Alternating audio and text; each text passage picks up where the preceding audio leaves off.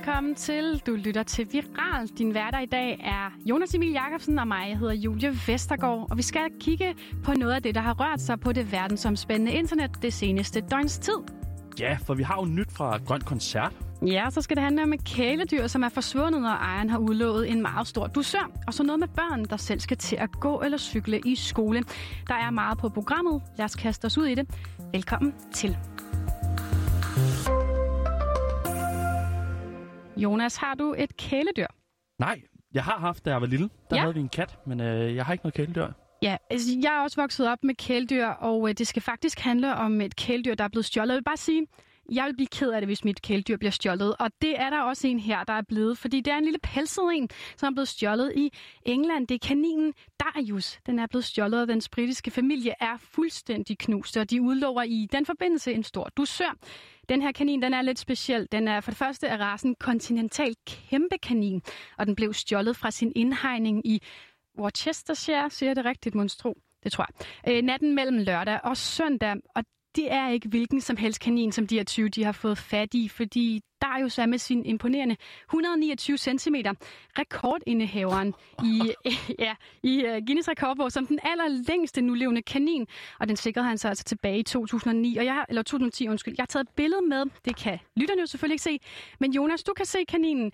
Den er ret stor. Kan du ikke, uh, kan du ikke beskrive, hvad det er for en kanin? Det er næsten umuligt at beskrive, hvor stor den egentlig er, men det er lidt som om nogen, der har taget en, en almindelig kanin, altså gangen med sådan 5-6 stykker. Ja, jeg kan Den er jo på størrelse med en, altså en golden retriever eller eller andet. Ja, på billedet her, der står en 9-årig med, hende, med, med kaninen, undskyld, og øh, den er lige så lang som den 9-årige. Ja, det er en rigtig stor kanin. er stor. Det er måske en, en halv hund, kan man vel godt sige. Ja. Øhm, og øh, Darius ejer er en øh, kaninavler, og den tidligere Playboy-model Annette Edwards, og hun er altså frygtelig ked af tabet af sin øh, gamle kanin. Og øh, først så blev der udlovet en dusør på 1000 pund.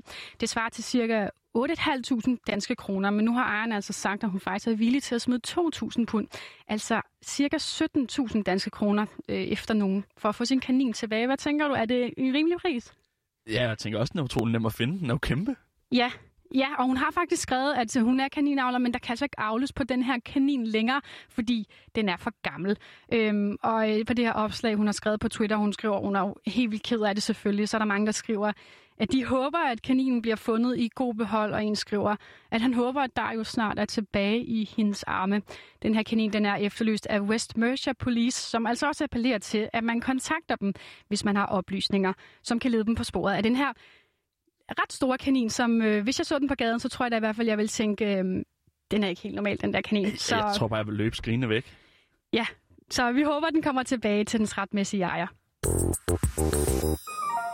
Nå, Julie, hvad vil du sige til at stå sammen med 10.000 andre mennesker til en koncert her om ja, et par måneder? Hmm, altså, det vil jeg elske, men det lyder virkelig urealistisk, synes jeg. Ja, hvis du havde spurgt mig, så havde jeg nok også svaret, at det lød både uansvarligt og usandsynligt. Ja. Men ikke desto mindre, så kan du altså komme til Grøn Koncert til sommer. Og der er jo normalt 35.000 mennesker til de her koncerter, men på Mm. grund af corona, selvfølgelig, Mm. mm. så kommer det til at være lidt anderledes. Og øh, vores kollegaer på programmet Feedet, de har faktisk talt med Grøn Koncerter. Prøv lige at høre her, hvad Thijs Petersen, der er indsamlingschef i Muskelsvindsfonden, han fortæller. I stedet for at samle 35.000 mennesker på en stor koncertareal, så bliver vi nødt til at lave nogle, øh, nogle øh, greb på grøn, som gør, at vi skal feste i det, vi kalder sektioner. Øh, man skal forestille sig, at en grøn koncert til sommer, det bliver øh, i 10 sektioner, hvor man med sin familie og venner kan købe til den sektion, man har lyst til at være i. Øh, og der vil vi så øh, forhåbentlig få lov til minimum at lukke 1000 mennesker ind i hver af de her sektioner, så vi samlet set til en grøn koncert til sommer kan være 10.000 gæster. Ja, og det er jo øh, en person fra Muskelsvindsfonden, fordi Mm. de er med til at arrangere Grøn Koncert. Men okay. altså, de kommer til at have færre gæster til koncerterne, og til gengæld kommer så til at være dobbelt så mange koncerter i år. Mm. Så i stedet for de 8, der normalt er, så kommer vi til at lave 16 koncerter ind over sommeren. Okay. Øhm, og som Thijs her fortæller, så skal de 10.000 altså deles op. Mm. Så der ligesom kommer til at være de her 10 sektioner med 1.000 mennesker i hver. Okay. Og hver sektion kommer så til at have sin egen indgang, og sin egen mad og ølboder og toiletter, Mm. sådan så man slet ikke har noget at gøre med de andre. Nå, okay. Um, og det er sådan en model, som har taget udgangspunkt i samme model, som Superligaen brugte sidste år, da de stadig kunne have de her Mm. mm. par tusind tilskuere på, øh, på, på lægterne. Det lyder som om, man skal have mange både i gang, jo så altså 10, tænker jeg, 10 cheeseburger både, eller ja. Ja, Altså, men altså, uden, uden at øh, gøre mig klog på, hvordan man arrangerer store mm. events og sådan noget, så, så tænker jeg, at du alligevel skulle have rigtig mange både i gang, hvis du skulle være 35.000. Nu skal Ja, du være rigtigt. under en tredjedel. Ja. Så det vil bare dele det lidt ud. Mm. Ja, Men altså på trods af den her plan, så er der stadig ikke nogen garanti for Grøn Koncert. Jamen, jeg tror, hvis der er én ting, corona øh, har lært os igennem det sidste års tid, så er det ikke at give definitive svar. Øhm, fordi du har helt ret, der er ingenting, der er 100% sikker. Men man kan sige, at med al den viden og erfaring, vi har oparbejdet gennem det sidste års tid, den viden, vi ved omkring, hvad det vil sige at lave arrangementer udendørs øh, i, i smitterisiko, det det vil sige at lave have coronapas, alle de lag på lag, vi øh, har tiltænkt at lave i den her situation, så er det her et rigtig godt bud på, hvordan man kan lave en tryg og sikker oplevelse i sommer. Ja, og som Thijs lige får nævnt kort her, så skal man altså forvente at have et uh, coronapas mm. for overhovedet at få lov til at komme ind. Så mm. det er jo det her med, at du skal have overstået sygdomsforløb, haft en neg- have en negativ test, der er ja. 72 timer gammel, ja. eller uh, være færdig med at blive vaccineret. Okay. Ja. Uh, men der kommer også den her plan for genåbning her i midten af april, så det må være inden for de næste par dage. Så der kan det være, at vi bliver lidt klogere på, om Grøn Koncert overhovedet kan ske. Mm. Nu har jeg jo selv været et par gange til Grøn Koncert, og jeg kan da huske, at det var nogle virkelig sjove oplevelser med masser af forskellig musik. Ved vi endnu, hvem der skal spille? Nej, de har ikke offentliggjort det. Nå. De er booket, musikerne, men, øh, men det bliver først offentliggjort her den øh, 11. maj. Okay. Ja. Det er lidt svært. Sådan at, jeg vil gerne glæde mig at stå med armene op over hovedet, men jeg har også virkelig svært ved at øh, glæde mig, for jeg er bange for, at man bliver skuffet. Det ved jeg ikke. Altså, hvad, hvad tænker du? Ja, altså, de har jo også... Altså, de blev spurgt om, hvorfor, hvorfor går I i gang nu? Mm. Når det er lige om lidt, vi får en genåbningsplan og sådan noget, for hvordan I kan få lov til at afholde det her. Mm-hmm. Men de siger simpelthen, hvis de skal nå at arrangere det her, hvis de skal nå at have alle de frivillige, de skal bruge det omkring 400, Mm. så bliver de nødt til bare at gå i gang nu. Okay. Så det er, det er sådan, hvad kan man sige, lidt, øh, lidt tidligt, men, men altså, Ja. det er nødvendigt. Så vi, vi venter spændt på, at uh, der kommer noget mere inden for de næste par dage forhåbentlig. Ja, jeg håber i hvert fald, at jeg skal øh, måske høre Suspekt. Det kunne jeg da egentlig godt tænke mig med en kold øl i hånden i år. Altså, Suspekt har været der nogle gange, og Lucas Graham plejer Ja. han ikke også at være der. Nick Jo. Jay er også øh, jævnligt forbi. Prøv at høre her. Næsten alle kunne spille på en scene, og jeg tror, jeg vil møde op og være glad, fordi at det vil minde om noget, der, der ligner en hverdag øh, for to år siden. Ja, og så kommer der jo helt sikkert til at være nogle rigtig kolde fadøl. Ja, vi krydser fingre for, at ja. det kan lade sig give sig. Nå, jeg har været en tur på TV2's Facebook-side, for der er en historie, som trækker lidt mere opmærksomhed end de andre. I otte nordjyske kommuner, der vil man have, at forældre skal lære deres børn at klare sig selv i trafikken, i stedet for at køre dem i bil til skolen.